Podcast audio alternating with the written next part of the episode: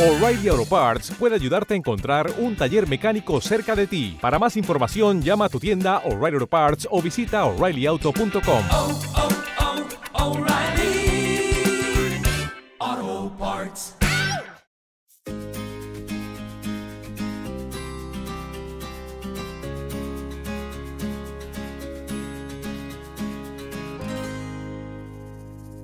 Hola, hola chicos, ¿cómo están? Bienvenidos a un nuevo episodio de En Voz Alta. Yo soy Susana y el día de hoy ya no vamos a hablar de cosas que dan miedo.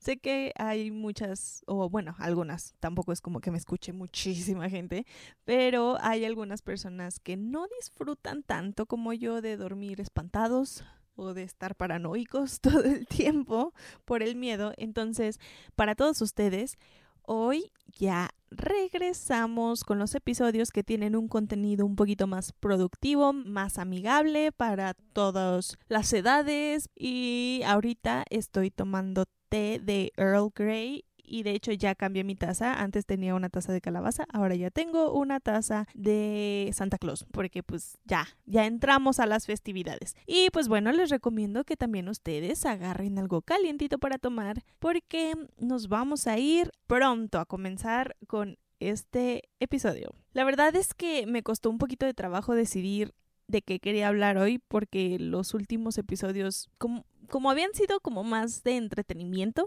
que de otra cosa y justo antes de eso también había tenido una como sequía de pues de todo en mi vida básicamente. Y ustedes pensarán que tuve tiempo suficiente como para pensar en cosas importantes que decir pero no fue más bien un tiempo que tuve que usar para trabajar de nuevo en mí y en mi estado mental, porque al parecer, pues este es un cuento de nunca acabar y cuando menos te lo esperas, la vida te pega justo en la salud mental y hay que empezar otra vez, desde cero. Bueno, tal vez no desde cero, pero pues hay que empezar otra vez.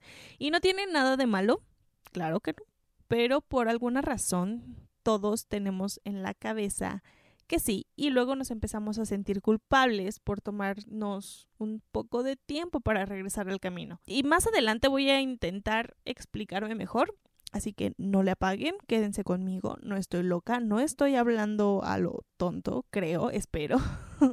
espero que al final todo esto tenga sentido. Me voy a tratar de explicar. Justo antes de que comenzara octubre, me había estado sintiendo como muy agobiada con ciertas cosas y ciertos aspectos de mi vida. ¿Y qué hago cuando me siento agobiada? Nada. me quedo paralizada como un venado frente a la luz de un coche. Así, y luego me comienzo a sentir muy culpable al respecto porque, bueno, en ese momento sabía que tenía este montón de cosas que quería hacer y en las que quería concentrarme, pero también tenía este montón de cosas que tenía que hacer, aunque tal vez no quería y no estaba haciendo ninguna de las dos. Y es en serio.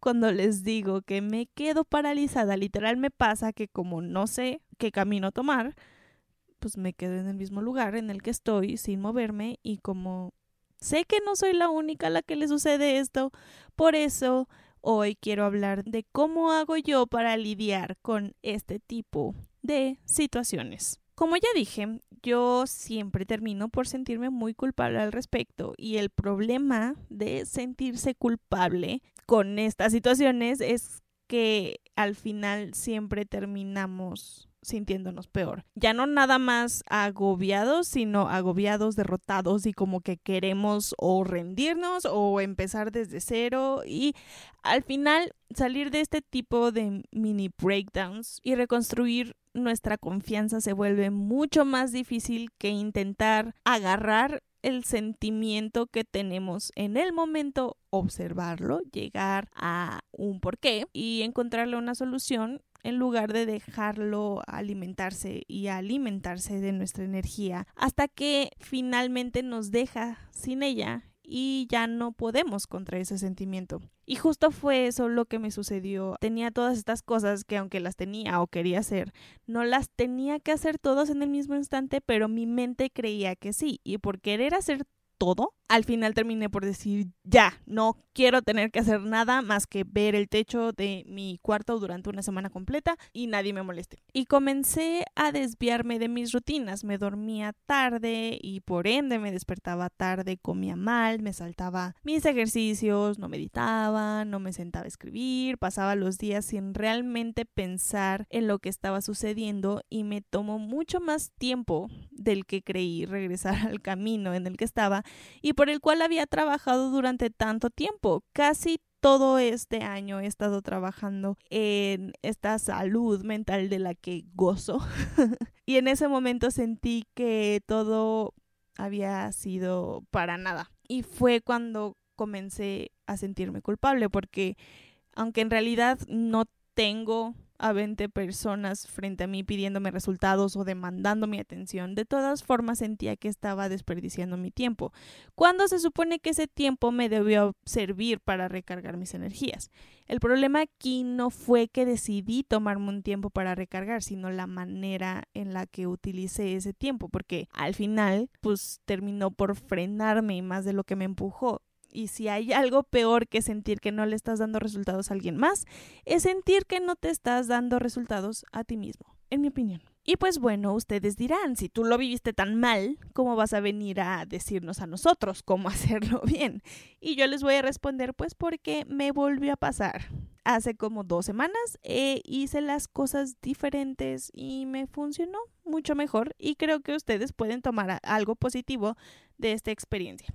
Sí, hace unas dos semanas, más o menos, eh, pasó algo en mi vida que era el pretexto perfecto para volver a tener un breakdown. Y no uno mini, uno grande. Pero decidí que no, que iba a tratar de no dejarme caer y pues saber qué pasaba. Ojo aquí con que dije tratar, porque también forzarnos a nosotros mismos demasiado a algo llega a ser muy perjudicial y creo que el secreto está en intentar cosas y si funcionan, tomarlas y si no funcionan, dejarlas. Obviamente sigo siendo un humano y claro que tuve un par de días, unos tres días, en los que todas las series de Netflix no podían ayudarme a distraerme o a hacerme sentir mejor. Y entonces sucedió. En un momento de introspección repasé en mi cabeza todas las veces que me he sentido en mi punto más estable en la vida. ¿Y cuándo ha sido esto? Cuando me cuido a mí misma, cuando cuido mi cuerpo, cuando cuido mi mente, porque en vez de echarme la culpa de X o Y situación, me siento agradecida conmigo y me siento amada por mí y siento que aunque aparentemente no haya nadie a mi alrededor para levantarme, siempre voy a estar yo. Entonces me levanté de mi cama con mi pelo lleno de grasa por no bañarme. Yummy.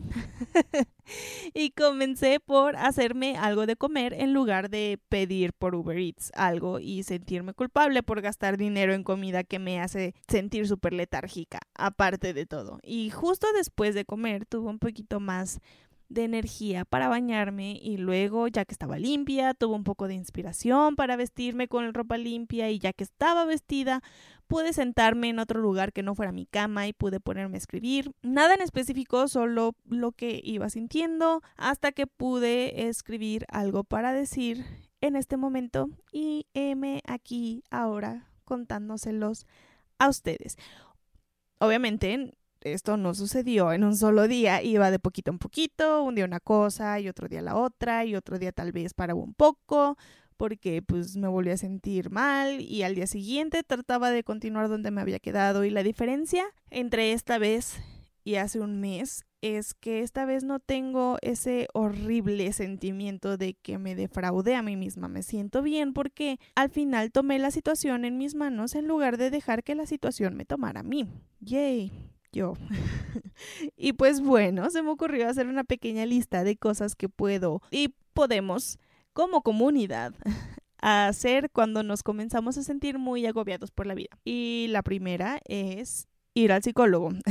ya sé que se los digo todo el tiempo, pero yo siento que hay cosas que uno puede resolver con un buen baño caliente y un té Pero para todo lo demás, mi primera recomendación siempre va a ser, en la medida de lo posible, asistir con un profesional e ir a terapia, la que a ustedes les acomode. Y pues nada, creo que o sea, está un poquito implícito, pero de todas formas lo quería decir y nunca descarten esta opción ustedes. Ok, muy bien, la segunda, aceptar que estamos agobiados. Y pues ya, Así, sin más, todos somos humanos, todos nos cansamos, todos nos estresamos, todos nos ponemos tristes, todos necesitamos un tiempo. Acéptalo y no te juzgues por ello, me lo estoy diciendo a mí misma, a todos nos pasa.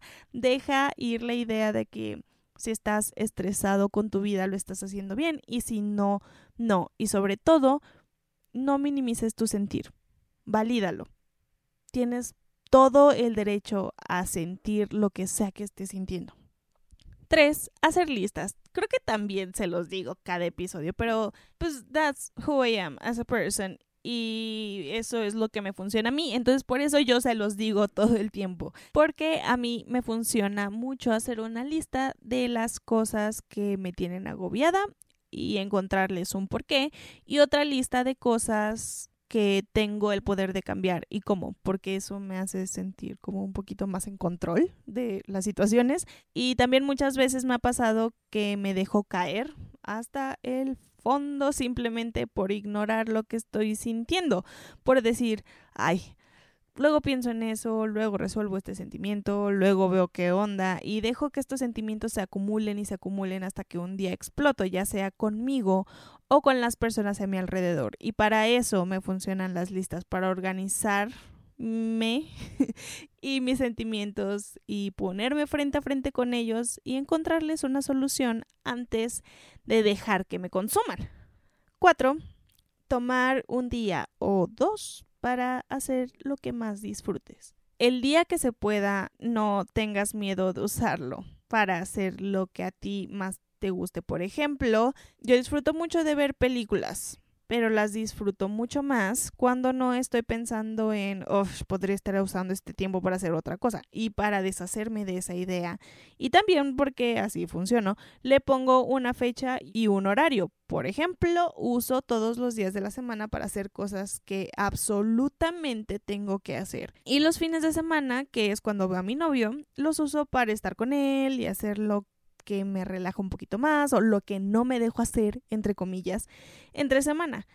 Bingear una serie, hacer maratones de películas, dormir hasta que mi cuerpo se despierte en lugar de despertarme con la alarma, lo que sea. Y sucede que no me siento culpable de hacer lo que quiero porque como está marcado en mi calendario, mi cabeza se hace la idea de que pues esto es lo que sigue por hacer, entonces eso es lo que vamos a hacer. Espero que se entienda lo que quiero decir, pero bueno, ajá, no tengan miedo de usar uno de sus fines de semana o sus días libres para hacer lo que su cuerpo y alma manden. Ojalá que este puente pasado hayan disfrutado mucho y que no hayan gastado mucho dinero en el buen fin. 5. Comer bien. Sí, sí, todos amamos las comfort foods son súper deliciosas y pues, ajá, nos reconfortan.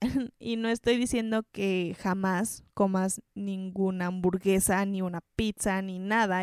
Yo sé que a veces podemos sentir que este tipo de comida es todo lo que necesitamos para dejar atrás el estrés y la tristeza.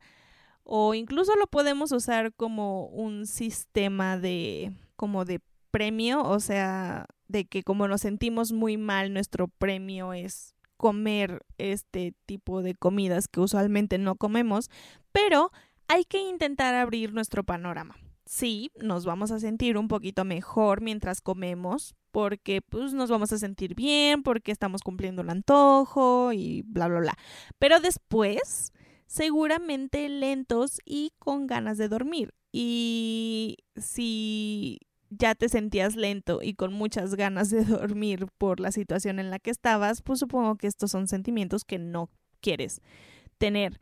Entonces, si no eres súper fan de cocinar, trata de encontrar alternativas un poquito más saludables y que le aporten nutrientes a tu cuerpo. Tal vez lo único que quieres es pizza. Ok, ¿por qué no pides una pizza de verduras? O unas quesadillas que son muy fáciles y muy rápidas, pero le puedes poner una manzana al lado, por ejemplo, unas uvas. Piensa que tu cuerpo te lleva y te trae y está agobiado igual que tu mente. Cuídalo e hidrátalo. Sí, tomen agua, súper importante. 6. Moverse. ¿Han escuchado esa expresión que dice muévete que te empiojas? pues, ajá, estira el cuello para que no te duela la cabeza, estira los brazos y las piernas. No estoy diciendo que vayas y te avientes un maratón o que vayas al gimnasio y hagas una rutina completa, por lo menos no si no quieres, pero salir a caminar 15 minutos o estirarse, bailar en la sala, sacudirse, jugar con tu perro o con tu gato, lo que sea que no sea solo estar acostado o sentado, te va a dar un pequeño boost de energía y aparte va a hacer que tu cerebro libere endorfinas y pues en estas situaciones uno no puede escatimar en endorfinas. Ya sé, ya sé que todas estas cosas suenan súper genéricas y que en realidad todos tenemos grabado en el fondo de nuestra mente que estas son cosas que nos van a hacer sentir bien y que de una u otra forma tenemos que hacer. Pero creo que nunca está de más cuando alguien nos recuerda que existen estas opciones y que nos aseguran que nos van a ayudar. Entonces, si tú estabas esperando a que alguien te lo recordara, hola toma agua y mueve el bote. de nada. Y pues nada, con eso concluimos este episodio de En Voz Alta. Muchas gracias por escuchar y por compartir este tiempo conmigo. Recuerden que mis redes sociales están en la descripción de este o cualquier otro episodio y que me pueden contar cosas, que me pueden mandar mensajes bonitos, malos y feos. No quiero nada de eso. y también pueden seguirme y compartirme porque eso me ayuda un montón. Y pues así. Espero que tengan una mañana o una tarde o una noche bien bellos.